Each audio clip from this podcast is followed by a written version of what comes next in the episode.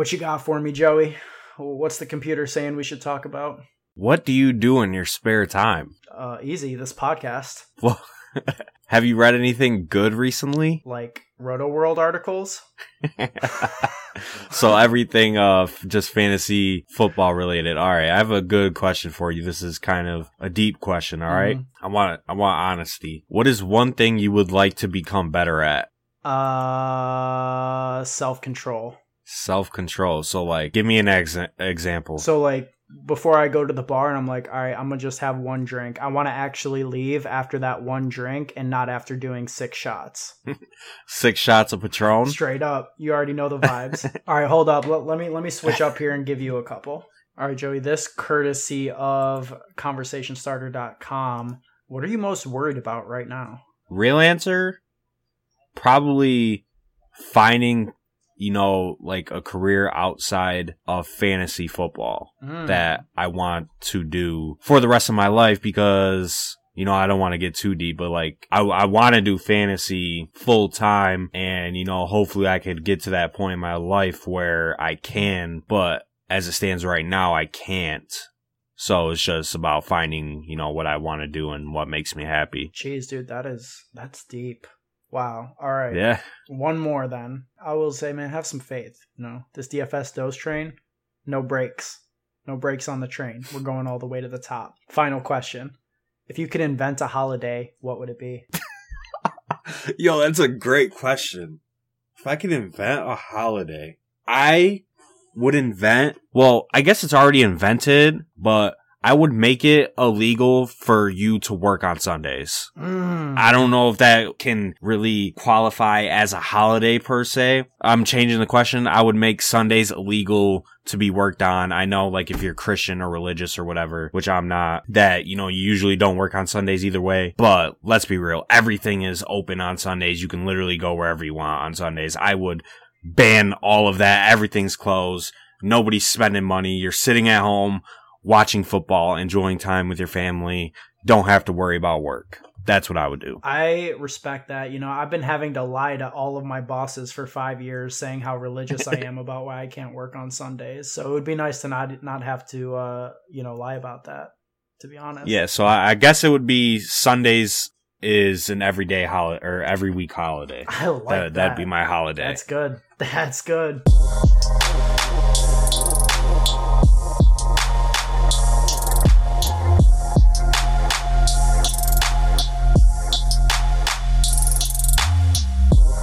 What's going on, everybody? Welcome to episode 84 of the DFS Dose podcast, your fix of daily fantasy sports information, strategy, and analysis. I'm your host, Ben Hauver, as always, joined by Joey Carrion. And today we're bringing you part two of our redraft primer. You can find the first episode in this two part series right on this podcast feed. Came out yesterday. We went through some general redraft strategy conversations. I know a lot of people are just tuning into the fantasy world now. You know, the casuals out there, we want you to be part of the DFS Dose family, so stick with us. We're giving you some some general ideas and, and advice that can help you, you know, maybe in, in less pro centric, you know, large field best ball leagues, but instead in your redraft leagues, you know, your home leagues with your friends and your family. And if you listen to these two podcasts, you're gonna have an edge. It's that simple. So make sure you Clear cut edge. Clear cut. Oh my God, clear cut. So listen to the one that we did yesterday. You can find on this feed, and today we're gonna keep it rolling. And before we do, Joey, can you just tell the people how they can support the podcast? You can support the DFS Dose by following us on our social medias at the DFS Dose, and we're on Twitter and Instagram. And then you can go ahead and subscribe to us on YouTube and on our YouTube feed. You can find myself and Ben discussing his quarterback and running back rankings as of right now. Our discussion for his tight ends and his wide receiver rankings for 2020 will be out sometime next week. So go ahead over there, watch those videos if you're interested in a deep dive into each position. You know, you're, you're going to want to subscribe to us on Apple Podcasts, follow us on SoundCloud and on Spotify. And then we're obviously on Stitcher and Podcast Addict. I know those are the apps that, you know, you, you Android users use. So with this segment, we're using Underdog Fantasy And, and you want to tell the listeners how they can support us in terms of uh, underdog fantasy? Yeah, I mean, look, we're we're talking to the underdog behind the scenes, you know, a little back and forth, you know, maybe trying to work something out, do some content for them if things go well. And if you would like to see that, if you would like to help us out, help us in our progress through this industry so that Joey can have a full-time job in fantasy like he professed to you that he wants, use code DOSE, D O S E on underdog when you make your first deposit. You don't have to deposit a $100, $200, 1,000. Nah deposit five dollars with promo code dose. And you know it's not really going to give you anything. You know it's just it's just the kind thing to do. You know they're not giving you a crazy deposit bonus. Nah you're just doing a nice thing for a couple of podcasters and it would show them that our listeners value uh, you know the podcast and value underdog and you know we would really appreciate it. So if you could do that it would be awesome. And yeah you, you want to get into this uh, part two of the redraft discussion? Yeah so resuming our discussion from part one of the podcast. We're, we are currently on round nine and we're discussing players who we do not like and who we like in each of these later rounds. So starting with a guy that I'm starting to come around to is Deebo Samuel. Deebo Samuel broke his foot however many months ago for the 49ers, but they're hoping that he will be ready in time for week one and honestly, it's looking like he's going to be ready. He's currently being drafted as the wide receiver 45, so a low price tag for Deebo Samuel. And this is a guy who is very electric when he has the ball in his hands. We saw it all throughout last year. He is a big playmaker and he is their wide receiver one. And if you can capitalize on getting him at his current ADP, I would advise you to do so if you are listening to this. I know we talked about it in part one, but you know, you could probably get Deebo Samuel in no joke the 12th or 13th round in your home draft leagues, which will even be more of a print fest. I'm going to push back on what you're saying on two fronts, actually. One, I think that Deebo Samuel has enough name brand at this point where the casuals out there might actually see him go a little bit higher because they'll be less cognizant of the injuries that he suffered and the possible you know the possibility of re-injury which i think is what is holding me back from deebo among other things. I think that this 49ers team is pretty obvious in what they want to do which is be a run first team with Raheem Mostert, Tevin Coleman and Jerick McKinnon and George Kittle the clear cut number 1 option on the team. And then there's just like four other receivers there. Deebo yes should be the lead receiver there absolutely but this injury is one that I would be worried about. I mean, when guys try and rush themselves back, I mean, isn't his injury extremely similar, if not the same, to what kept AJ Green, you know, on the cusp of returning, but he kept, you know, not making it through? I, I just don't know. I think Deebo Samuel is a shaky bet to play 16 games, and he's on a run first team. I don't love it. Definitely some valid points, and I would agree there's some concern. But he'll, I, I think he'll be pushed down in the ESPN rankings, which most of our league mates I know will be using come draft day. So I, I think you'll be able to get him at a lower price tag. For me, the guy that I'm liking in this range, and I've been coming around to more and more lately, is Zach Moss. And the reports out of Bills camp are just just that Zach Moss is solidifying himself and he's going to have a real strong role. And, you know, I like Devin Singletary. I think that he showed something towards the back end of last year, but, you know, my heart of hearts, I think that he's a role player. I think that he's a better pass catcher than he is a rusher. And Zach Moss is a guy who some people were really bullish on during the draft process and I think was shocking to fall as far as he did in some ways. So being that guy who could be a goal line running back with Josh Allen and the type of options they could run, you know, inside the five and the 10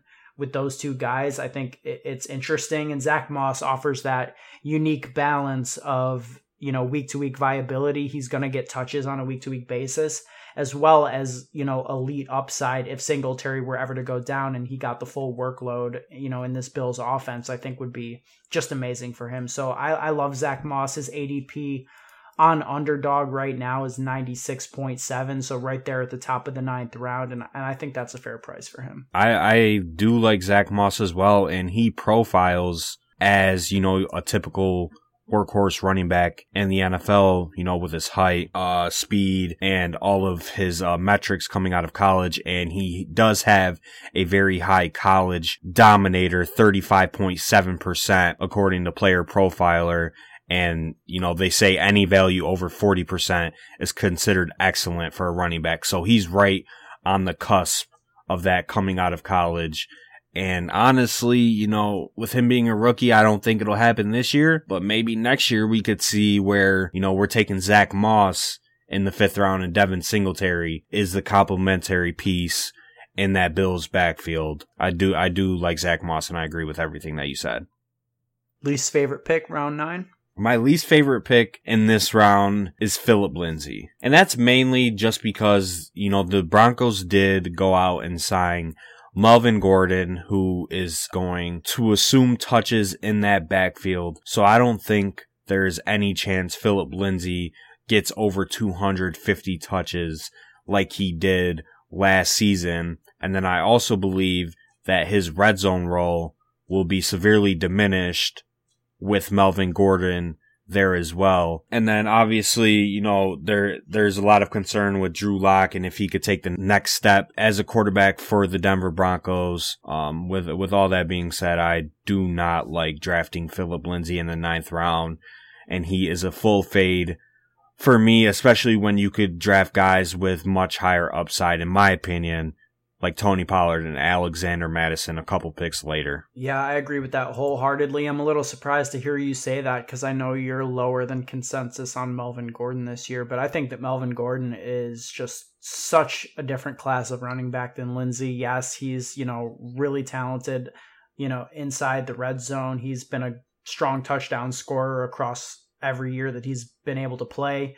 He's an underrated receiving back as well. And I just I just love Melvin Gordon. I don't buy the quotes at all coming out of Denver that this isn't going to be a team with a starter and they'll be co-starters. No, no, no, no. Melvin Gordon is the starter in Denver. And while I am concerned about Drew Lock and the pass game options, I think that Denver has arguably one of the best defenses in the NFL, and they'll be in a lot of game scripts that that favor Melvin Gordon off of that alone. Whether or not he's efficient, I think he's going to get the work. So I love Gordon no shot I'm taking Lindsay. He was my least favorite pick in this round as well. And something you said there at the end is really an interesting, you know, discussion I think we should have in terms of redraft. And that's whether or not to handcuff. You know, handcuffing I think has fallen out of favor in recent years.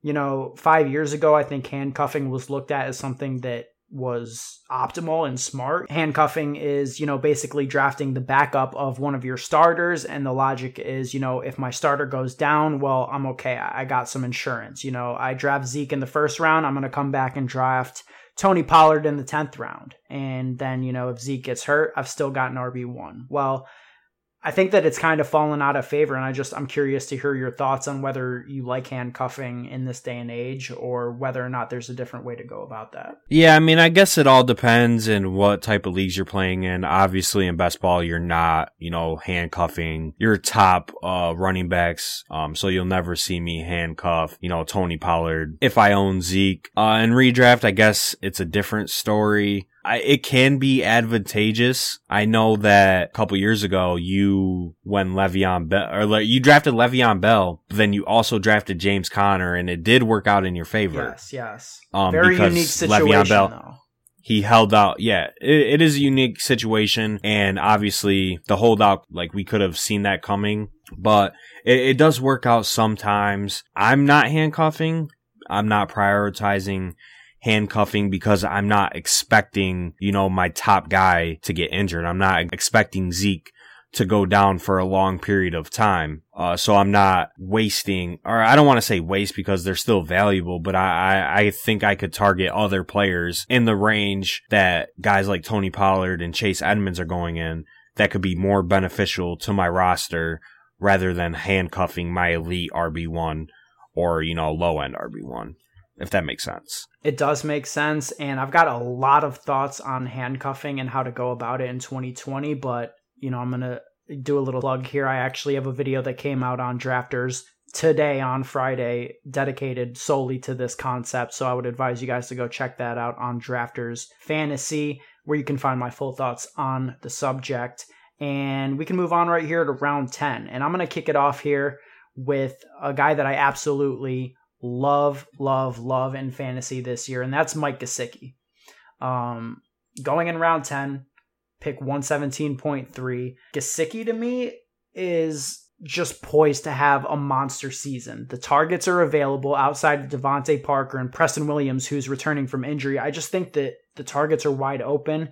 They've got a talented rookie quarterback coming in, Tua, who's ahead of schedule, should be seeing significant snaps at quarterback throughout 2020, and rookie quarterbacks lean on tight ends. And Gesicki's just incredibly athletic. You know, he's got, you know, 95 plus percentile scores in speed, agility, uh, you know, 40 yard dash, catch radius, really every metric that you look at. Gesicki is elite at it. He's incredibly athletic, and the Dolphins allowed him to run routes out of the slot at basically the highest rate of any tight end. So I'm all about Mike Gesicki. I've got him ranked as my tight end seven, right behind uh, Evan Engram, and he's my favorite of sort of the next tier of tight ends. And I think that he's just pure value in round 10. Yeah, I think Gesicki is a good pick, especially if you want to wait on tight end and you could target him as your tight end one in this round. Um, yeah, I like Gesicki a lot. I think he is a very athletic tight end, and that's what you want to target. You want to target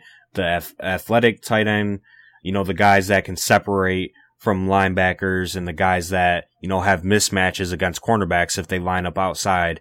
And Gesicki fits the build of what you look for in an elite tight end one. So, and speaking of the tight end position, I think we're going to get into it here. Who is your favorite uh, pick in the tenth round? I think it might be my least favorite. So let's talk about. Yeah. It. So, uh, have to do it, Ben. My favorite pick in the tenth round, especially if you want to wait on a tight end, a guy that has tight end one overall upside, Rob Gronkowski. How do you feel about that? I mean, Joey,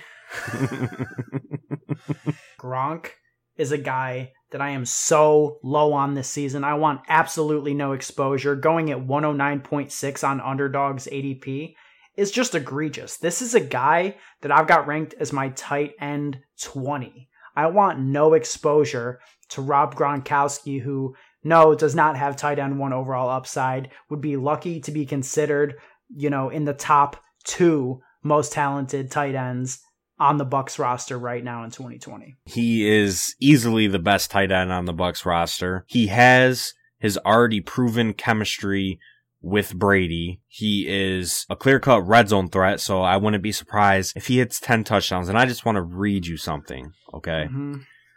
Oh boy. You know, we, we could get into it about coach speak and if we could trust what they say, whatever, whatever. But this is from the Buccaneers coaching staff. There is no similarities at all to 2018 Gronkowski, said coach Bruce Arians. He looks like he was five or six years ago before all the injuries. The back surgeries have healed, so he's had a year of healing. He looks to me like he was five or six years ago. Okay. Mm-hmm. And, and they also said the veteran also is moving much faster than he, than he remembered during his first couple of practices. And now he feels everything coming back to him day by day. And he appears to not have missed a beat. This is a guy that is arguably the best tight end in NFL history, coming off a year of rest, coming off a year where he got his body right, mm-hmm. coming off a year where he focused on selling weed to to his fans, selling weed drinks. I respect that. He's okay? moving up the rankings by the minute. Yeah. This is a guy who is just a freak of nature. Are we going to bet against one of the best tight ends of all time yes. that all signs are saying that he looks like his former self. He's just going to snap this year.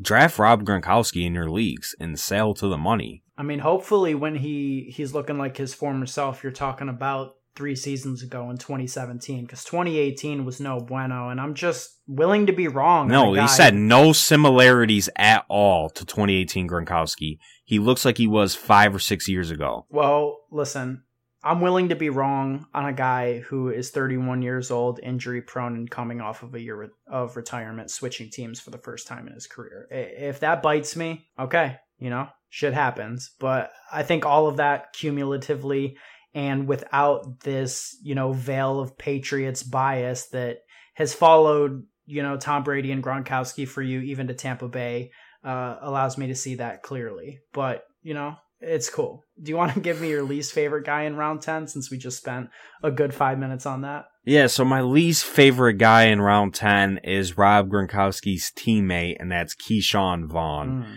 Now, I think we can all agree that Ronald Jones will be the starter. And if you want to hear some Ronald Jones talk, you can go ahead and listen to the first part of this. But Ke'Shawn Vaughn, from all accounts, has been terrible in training camp so far. And he's going to be delegated to special teams only. He's not even going to touch the field on offense. Ke'Shawn Vaughn, just for the reason that he sucks, I will not be having any shares of him this year, and you should be staying clear of him in redraft if you're listening to this. So thank me later. Yeah, I agree with you. I'm not going to be drafting any Bucks running back and rookies who have missed time in camp. It's just a fade for me. I'm sorry. Like this camp is already so so different than any year that we've ever seen in the NFL and that that time for rookies is incredibly valuable. Ke'Shawn Vaughn has missed it. He's not an all-world talent that I expect to just you know, show up and, and dominate and, and, prove that he needs to be on the field. As average to below average as Ronald Jones is, you know, I'm not going to say Ke'Shawn Vaughn is bad. I don't know. I'm not sure that I've ever watched him, you know, run at all. But I don't think I'm going to be seeing much of him running at all this year either. So I'm right there with you. I agree. Let's move on to round 11. And my favorite pick in round 11 is one that, you know, you kind of put me on too early. And I was skeptical at first, but each and every week that's passed over the past few months, there's been more and more buzz growing. And I think that if you can get Damien Harris at pick 130.8 in round 11, I mean, you're sailing to the money. And as our Patriots insider, I'll even defer this to you to talk about why Damien Harris is a good pick because I know you agree with me. Yeah, I definitely agree with you. Why would I not? You know, Patriots fan and all. Uh, all jokes aside, though, Damien Harris is easily the best running back on the Patriots roster, and he's been, you know, arguably the best player in Patriots training camp up to this date, according to beat writers. Um, he can catch the ball. Uh, he's lethal in between the tackles. You know, he's shown that he can carry a workhorse load at Alabama. So he has college production under his belt. He had essentially a redshirt year last year uh, with Sony Michel being the starter and then obviously James White. Rex Burkhead there. And I mean, I picked somebody else in this round as my favorite pick just for the sole reason that the Patriots backfield is really unpredictable. Or although Damien Harris might be the best Patriots running back, Sony Michel did come back today to practice. He was activated off the pup list and was a full participant surprisingly. So if Sony Michel is there week one ready to go, along with James White and Damien Harris and Rex Burkhead, who's going to get touches, it is, it is a very crowded backfield and it could be a situation where you know, you could stay away from it, but I would take a shot on Damien Harris. I know we've been drafting him all off season. I know I have, especially in the 16th, 17th round. Yeah, I, it just depends on your preference, but I think he is a solid zero RB running back to target if you go that route in your uh, redraft league. So I love Damien Harris this year. There is some uncertainty surrounding the Patriots backfield though. There's definitely some uncertainty and I could see that pushing Damien Harris back down, especially if Sony continues to remain healthy and remain a full participant over the next couple of weeks leading up to the season. I think that that could actually benefit Harris as regardless of what Sony's doing in practice, I think is a safe bet to miss some time, if not a lot of time this year. But let me just ask you a quick question. I mean, Damien Harris has by all reports and from what we're hearing out of New England, you know, been good at catching the ball, but is he going to have any opportunity to? Because you've referred to him a couple times as the best running back on the Patriots roster, but James White is very, very good at what he does. You know, one of the best receiving backs in the league. I think, pretty easily. And is that going to cap the upside of Damien Harris, or can he still manage to have, you know, two to three receptions per game in an ideal world and still, you know, get his work on the ground as well? Is that possible for him? Yeah, so I think it's going to be hard for him to have, you know, upside in the receiving game with James White there, who by all accounts is, you know, he's projected to have a heavy uh, workload as a pass catcher out of the backfield with Cam Newton, who we know likes to throw to running backs. Uh, so I don't see Damien Harris having much upside in the receiving game, although he can catch the ball. if need be.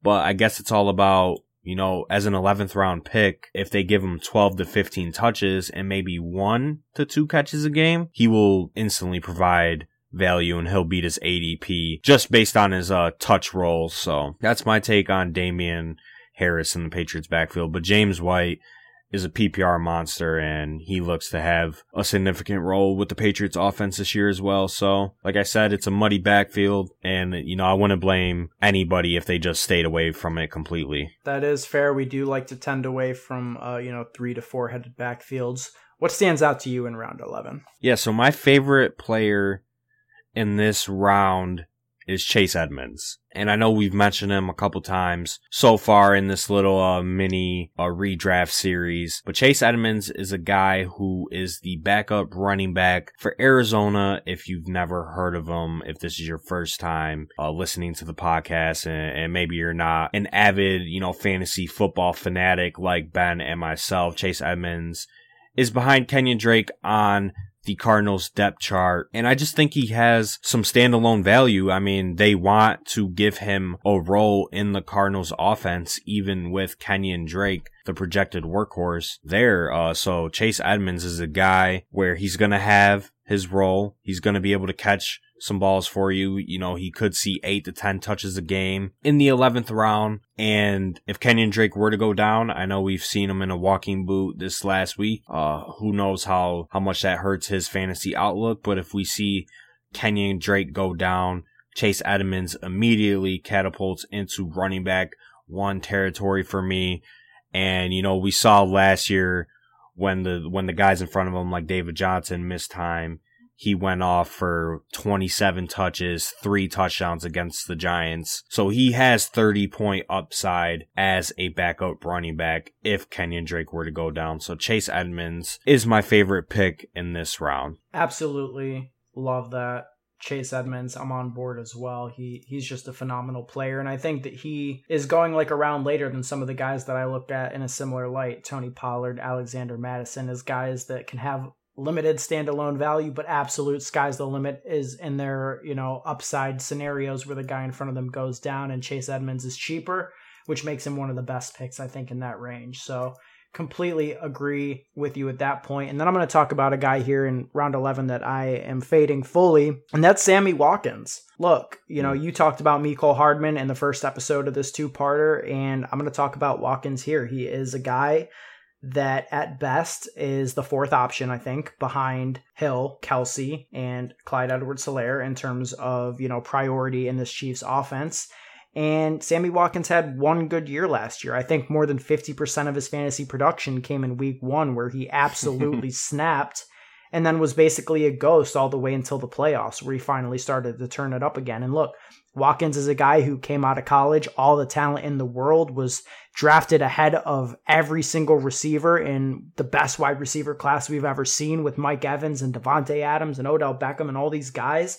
Watkins was supposed to be the best, and it hasn't turned out that way. So I'm sick of giving Watkins chances. He's been in situation after situation that looks good. Yeah, Chiefs wide receiver too. That sounds really appealing, right? But I mean, he was in the Brandin Cooks role in Sean McVay's Rams offense in, in the prolific time there. He did nothing. And he did really almost nothing with the same role last year. I don't see uh, what upside there is in drafting Sammy Watkins. I would rather draft Mecole Hardman straight up at ADPs. I'm taking neither of them. So, yeah, I guess it's really just a full fade for me for the Chiefs outside of the top three guys in Hill, Kelce, and Helaire. Yeah, I mean, the Sammy Watkins story is tragic. This is a guy, like you said, had all the talent coming out of college uh, he was a prolific college wide receiver at Clemson, and he hasn't eclipsed more than 700 receiving yards in the last three years. And two of those years have been on the best offense in the NFL, which is obviously concerning. I mean, I think it's just time that we recognize Sammy Watkins is, you know, he's a mediocre wide receiver three at this point,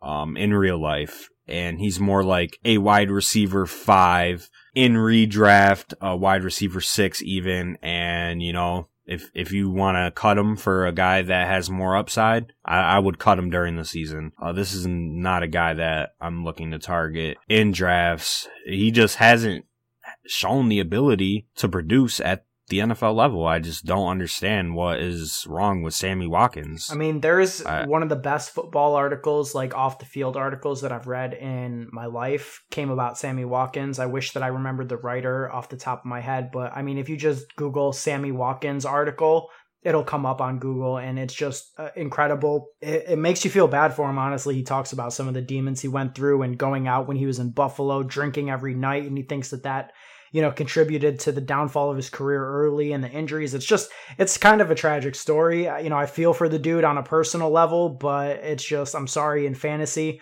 football, it's a cold, hard numbers game. And in the 11th mm. round, he's an egregious pick. And, and I wouldn't make it. So, uh, do you want to close this round out here with your least favorite guy in this range? Yeah. So my least favorite pick is Damien Harris's backfield mate, who I just mentioned, Sony Michel who has an ADP of 135.5 as the running back 51. Now, do I think that he will outperform his ADP if he is the starter for, let's say, 10 games uh, for the Patriots in 2020? Yes, I think he will finish above RB 51. Do I think Sony Michel is a good football player? I do not. I will come out and say it. I've said it on previous episodes. Sony Michel is not a good running back. Coming out of Georgia, he was projected to be, you know, like this prolific running back, elusive running back that could catch the ball. He's shown none of that. Injuries have derailed his career uh, for his entire his entire career ever since college. He's dealt with injuries every single year and they're the injuries that you don't want your running backs to have the leg injuries, the knee injuries, the foot injuries. He's dealt with all of them.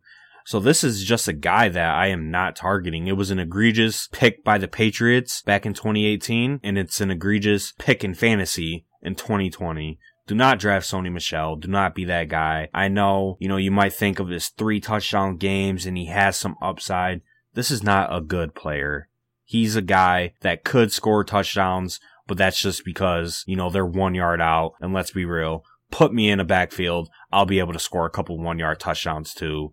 And I am, you know, not the most athletic human on the planet. so don't draft Sony Michel, please. All right. I mean, coming from a Patriots homer, I, I will take that and I will believe that in my soul.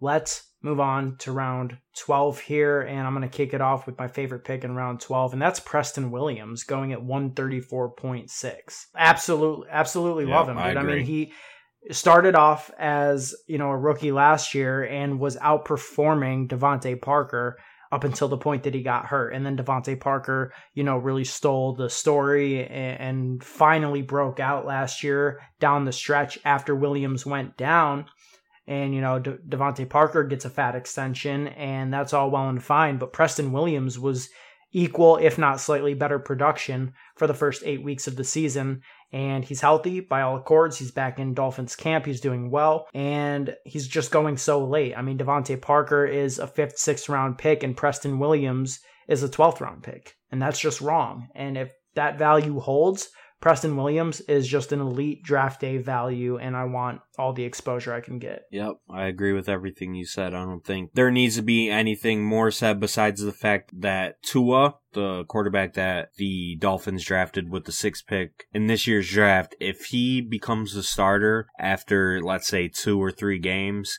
then all of the Dolphins skill position players shoot up for me in terms of like rankings if we were to do them like in season. Absolutely. Um, Tua will provide a, a clear cut upside and a clear cut ceiling that Ryan Fitzpatrick can, he can give these players, but Tua is just a better quarterback, hands down.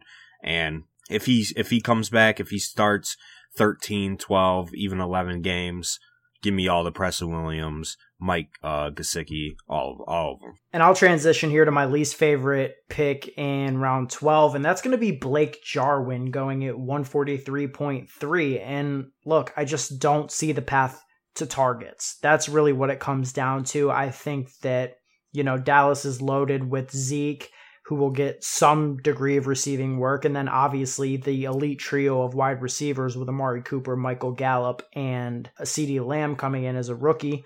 I just don't see Blake Jarwin having any significant week to week target share. I think he might have a couple of big weeks where he catches two touchdowns, but other than that, definitely not a player in redraft that you could imagine starting on a week to week basis. He's the type of guy who's going to snap when he's on your bench and then you plug him in and he just completely busts. So I- am all out on Blake Jarwin this year. I-, I could definitely get on board with fading Blake Jarwin and redraft. I think with Jason Witten now in Las Vegas, Blake Jarwin does have some upside as the tight end one in Dallas, and there is a lot of competition for targets, like you mentioned. But being drafted as the tight end 17, I don't think you're expecting him to, you know, sit around 100 targets. I think we could project for him to have 70 to 80 targets. I would project for him to have that. Uh, like I mentioned in the Michael Gallup segment, Mike McCarthy is a coach who likes to favor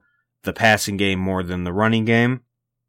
But uh, I could definitely get on board with a Blake Jarwin fade due to all the reasons that you listed as well. I was just just providing the other side. Uh, but I'm kind of kind of neutral on Blake Jarwin at this point. Okay, all right, nothing wrong with being neutral, I suppose. Kick us off, round 13. What do you like? What do you dislike? Yeah, so my favorite player to draft in round 13 is Parris Campbell. Mm-hmm. He is being drafted as the wide receiver 63 second round pick for the Indianapolis Colts in 2019 missed most of last season due to an injury. And all reports out of training camp on Parris Campbell points to him having a breakout second year with Philip Rivers as the starting quarterback now. And we could probably project him to play a lot of his uh, snaps in the slot which we obviously know Philip Rivers loves to target the slot. So I, I love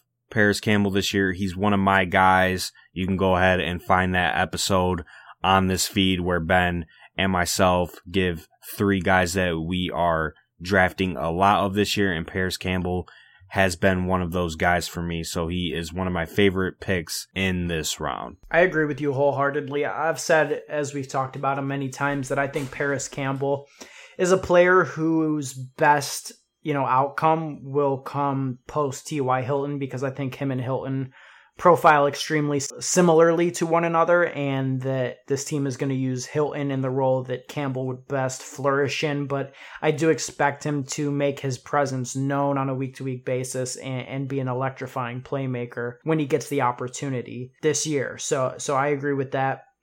My favorite player to target here is going to be a quarterback actually, and that's Baker Mayfield. And Mayfield is a guy who disappointed last year after the Browns had sort of taken over the conversation of football after they signed Odell Beckham. You know, Odell, Jarvis Landry, Austin Hooper, Kareem Hunt out of the backfield. I mean, this team is just absolutely loaded, and Baker Mayfield was extremely good as a rookie. You know, he he had some, you know, shakiness as you would expect with a rookie, but I think we saw everything we needed to that says, you know, Baker Mayfield can do this in the NFL.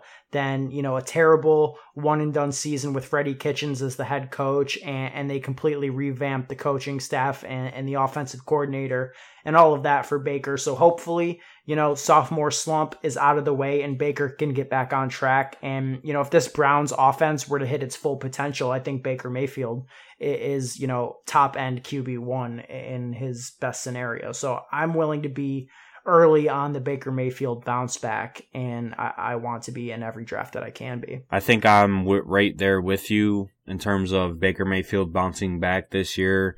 Um, I think there is a realistic path to him finishing as a quarterback one this year. He's being drafted as the QB 18. So basically a middle uh, QB two. And you can make the argument that the Browns have the most talented offense in the NFL. Absolutely. Just in terms of the skill position players there. I personally do think that they have the most talent on offense out of any team in the NFL, in, even including the Chiefs, uh, which obviously boosts Baker Mayfield's stock even more. And I think what hurt him, and you touched on it a little bit, was just the, the coaching ineptitude. Um, just terrible coaching last year. Freddie Kitchens did not call the right plays.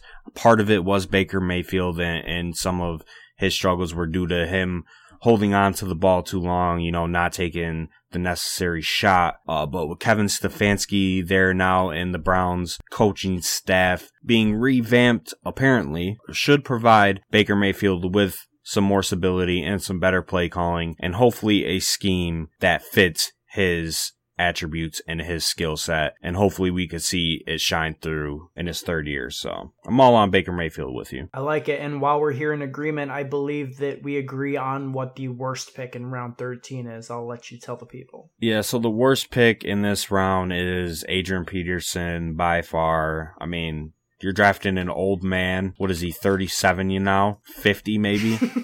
um, 35.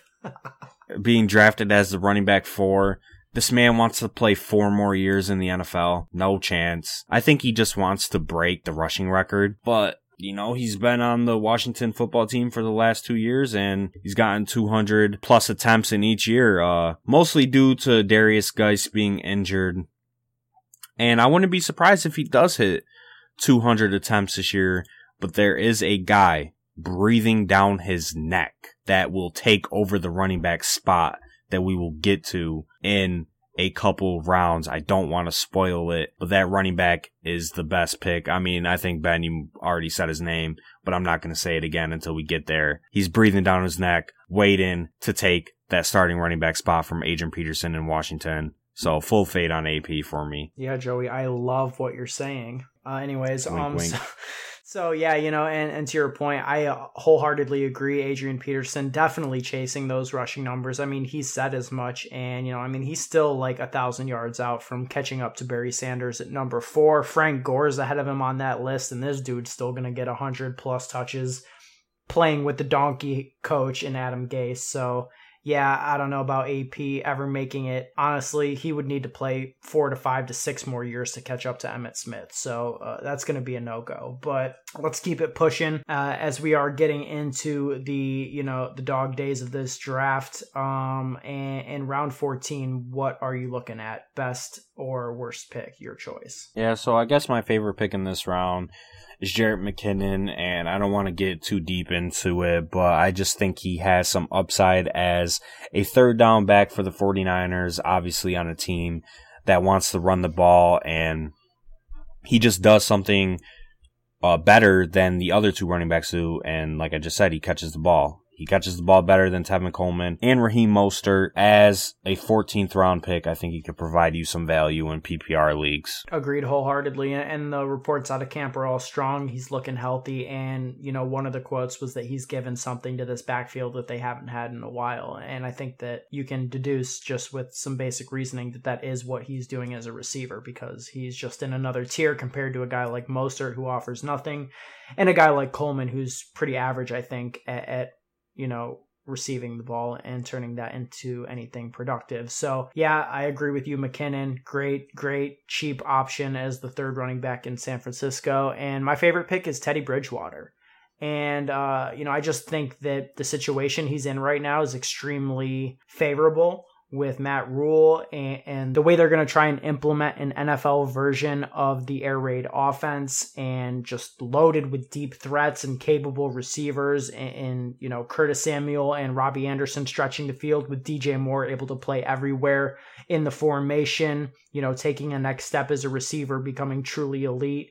Ian Thomas is is great and we haven't even mentioned Christian McCaffrey who's going to just boost Bridgewater's numbers across the board.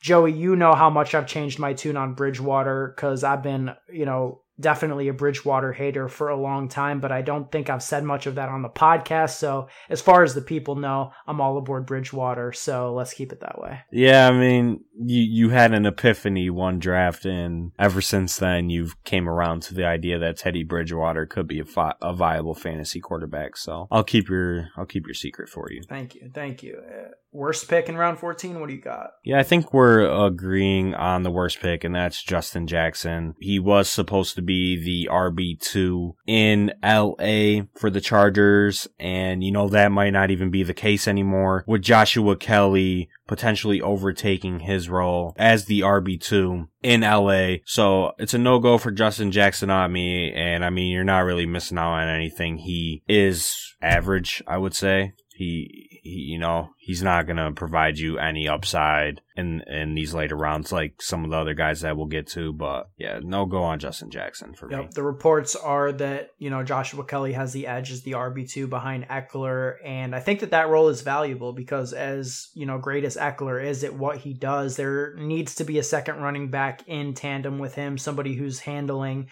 you know, 12 to 13 to 14 attempts on the ground strictly while Austin Ekeler soaks up all the receptions in that backfield. And I think whether Justin Jackson or Joshua Kelley wins that job, whoever that is will be valuable. And I am in agreement that I've got Justin Jackson as the worst pick in this round because I think that we've seen, like you said, he's just an average average player. And, you know, if he wins, that'll be good for him. But, you know, I'm willing to bet on the unknown here. And if Joshua Kelley can provide anything, I think that he will, you know, usurp Justin Jackson, and that'll be a really valuable uh, pick, especially going after Justin Jackson in drafts. Uh, full fade on on him for me. I don't. I think Ekeler is the guy there, and I don't. I really don't see Joshua Kelley being a factor in in the running back committee for LA either. So okay, that is fair. Let's move on to round fifteen, where the clear obvious worst pick is Darius Guice, but you know every day his ADP is dropping as less and less people draft him. So I'll say that we, you know, don't count Darius Guice because that's too obvious. And, you know, within the next week, as people are doing their drafts, he won't even be drafted, hopefully.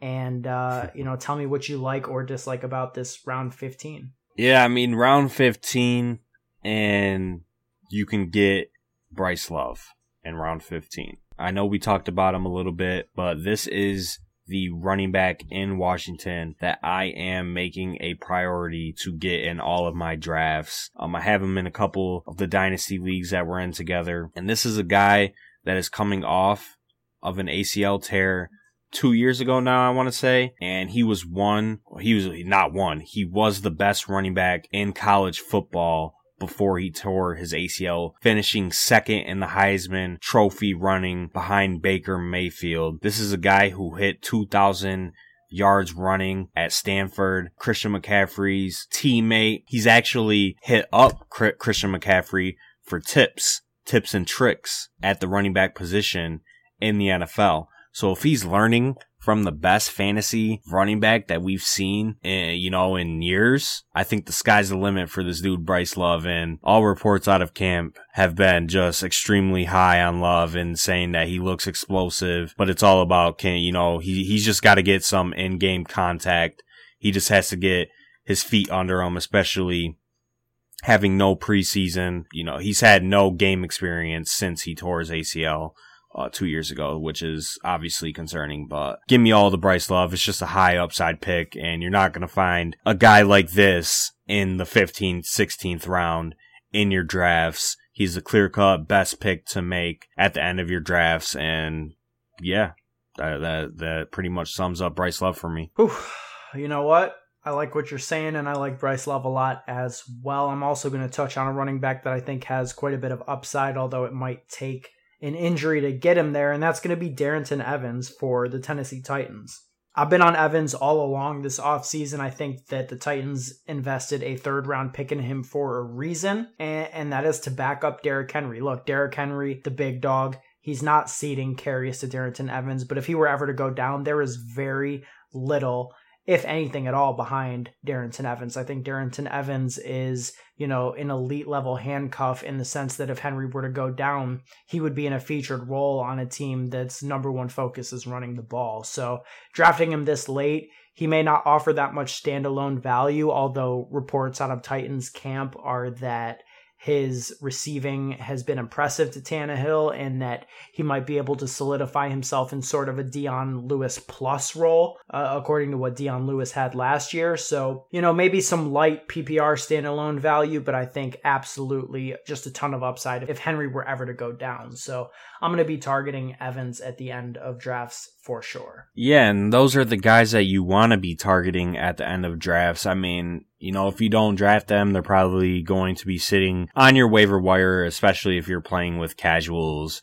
you know, in your family or in your friend group. But yeah, like, I don't mind drafting a guy like Darrynton Evans or Reggie Bonnafon just in case a guy like Derrick Henry or Christian McCaffrey goes down and you have that handcuff ready to go. But other than that, they'll sit on the waiver wire uh, if you don't draft them in the 15th, 16th round of your redraft leagues. But other than that, yeah, I don't mind Evans. Um, he's not the worst pick you can make. What do you dislike in this 15th round? In this 15th round, you know, I, I was just talking about it. Like a lot of these guys are gonna are gonna sit on the waiver wire if you don't draft them, and you know potentially will have no fantasy relevance. So I guess if I had to pick a guy, it would be Larry Fitzgerald. Just an absolute old man. He's definitely like 70 years old.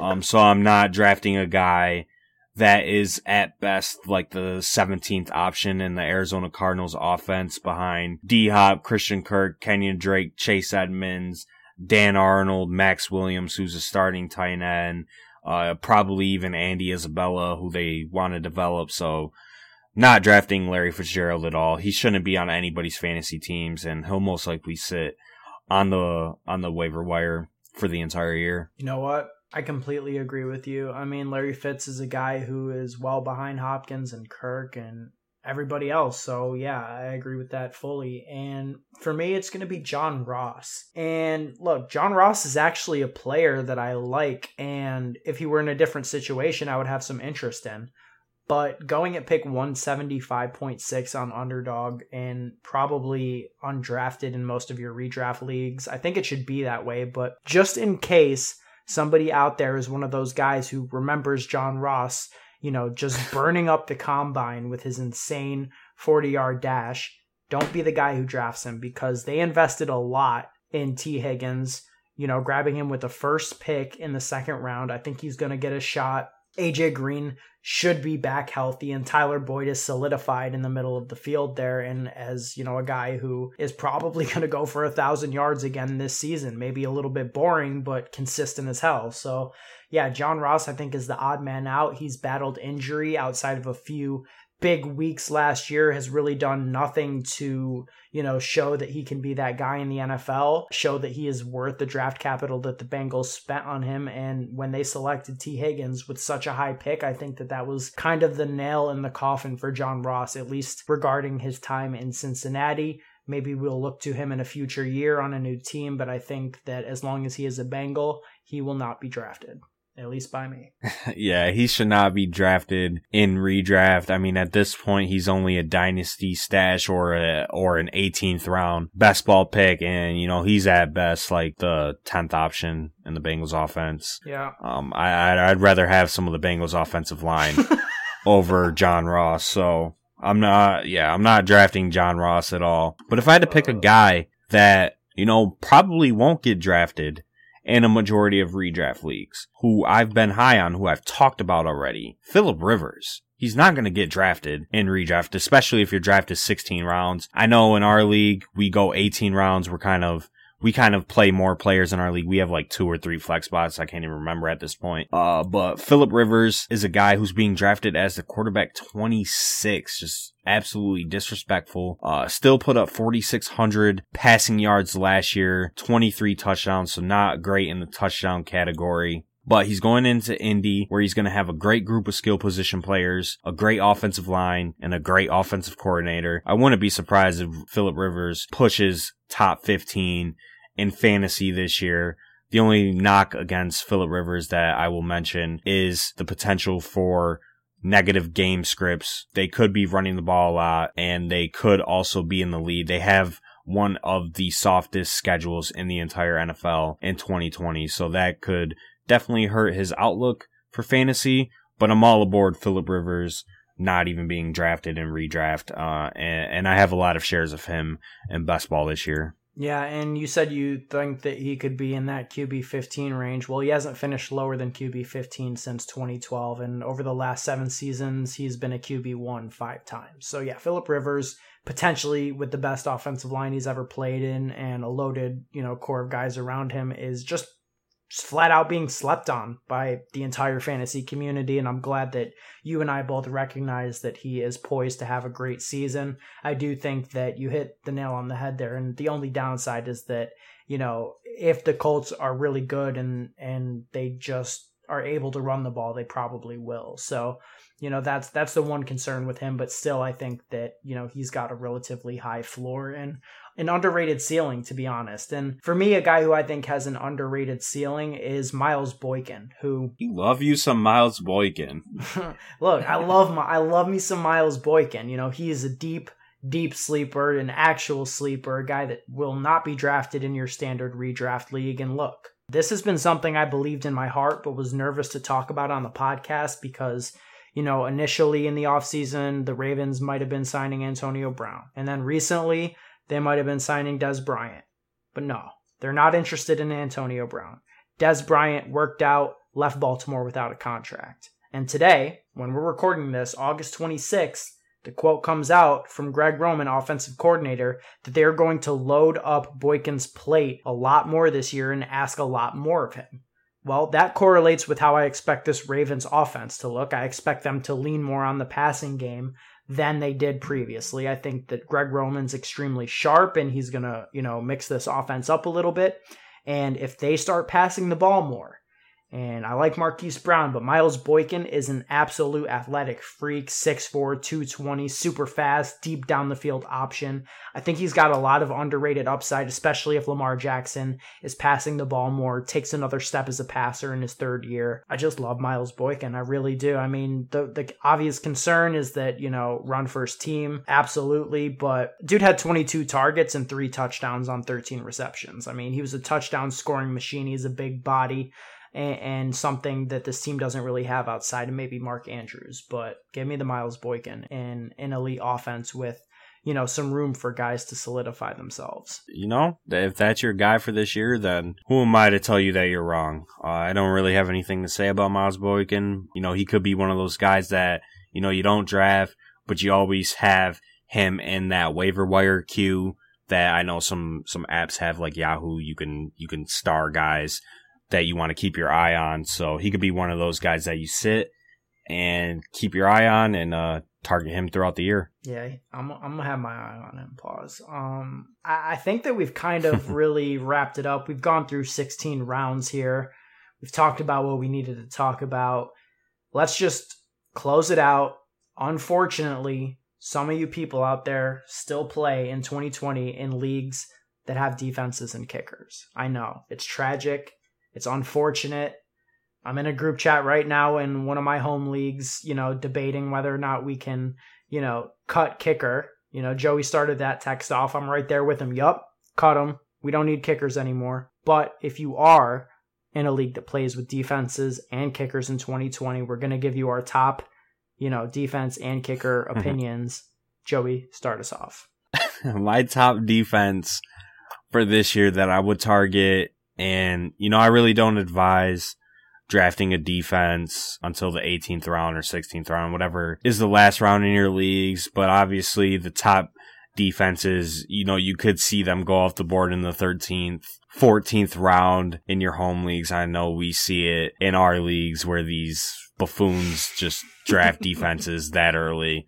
Uh, just blows my mind. I mean, if I had to pick one, obviously I'm gonna, I'm gonna pick the Patriots. They have one of the best uh, secondaries in the NFL with an underrated group of young pass rushers that I feel like, you know, they could, uh, they could surprise some people on that front. Yeah. I mean, they're being drafted as a top five defense, so it's not really like, oh, a sleeper defense, but that's one of the defense that you could most likely get in the 17th round maybe the 18th round. Who knows, depending on who you're drafting with. But yeah, Patriots defense for me. And then obviously the obvious choices like the Niners, Ravens, etc. Yeah, and, and I tried to find a sleeper here. So, you know, I haven't drafted a best ball team in my 200 best ball drafts that, you know, plays with defenses. So I had to look. You know, I don't know who's getting drafted where. I wanted to find a sleeper went over to ESPN, looked at the rankings. You know, this will be typical of people drafting in your home leagues. And, you know, outside of the top 12, the one that stands out to me is the Chiefs. And this is simple. This has absolutely nothing to do with their personnel whatsoever, but, you know, gleaning some knowledge from daily fantasy, which is what I would consider Joey and my, you know, expertise to be in. You know, one of the best things you can look for in a defense on a week to week basis is game script. And if you are attached to an elite offense, what does that mean? It means that, you know, your team is going to be playing from ahead and the other team is going to be passing the ball to try and catch up to you. So, Chiefs, best offense in the league. You can imagine throughout the year they're going to be playing with the lead often. And what does that mean? It means that the opposing quarterbacks are going to be throwing the ball more, which leads to more dropbacks, which leads to more sacks, more interceptions, and more fantasy scoring for the defense. So if you can get defenses that are attached to elite offenses at a cheap price, I think that that is where you can get an edge in drafting defenses.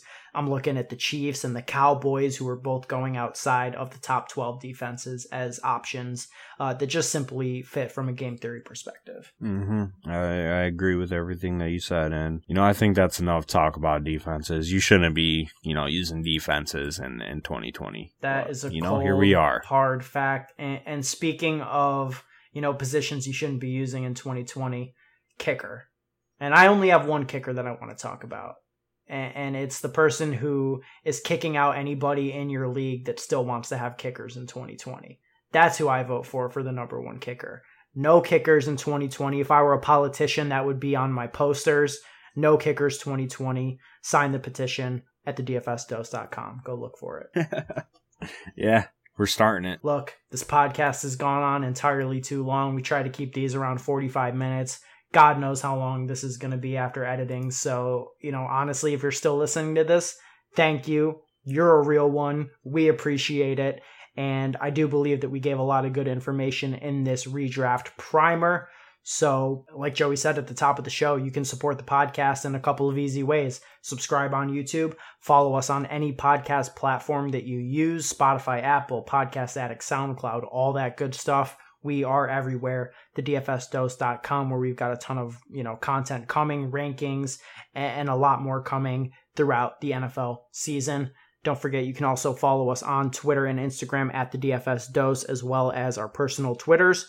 I'm at, Ben Hauver, B E N H A U V E R. Joey, tell them where they can find you. You can find me on Twitter at Joey Carrion DFS. Thank you guys. We will be back next week with a really exciting episode. Uh, you know, if you're listening to this and you're a redraft fan and you know you've thought about DFS, maybe you haven't, you know, taken that leap into what it is or understanding how to play it beyond regular fantasy sports. Well, we're going to be doing a DFS for beginners episode, hoping to get some people some information so they can get out there and they can sail to the money. So stay tuned, subscribe to the podcast, and we'll be back next week.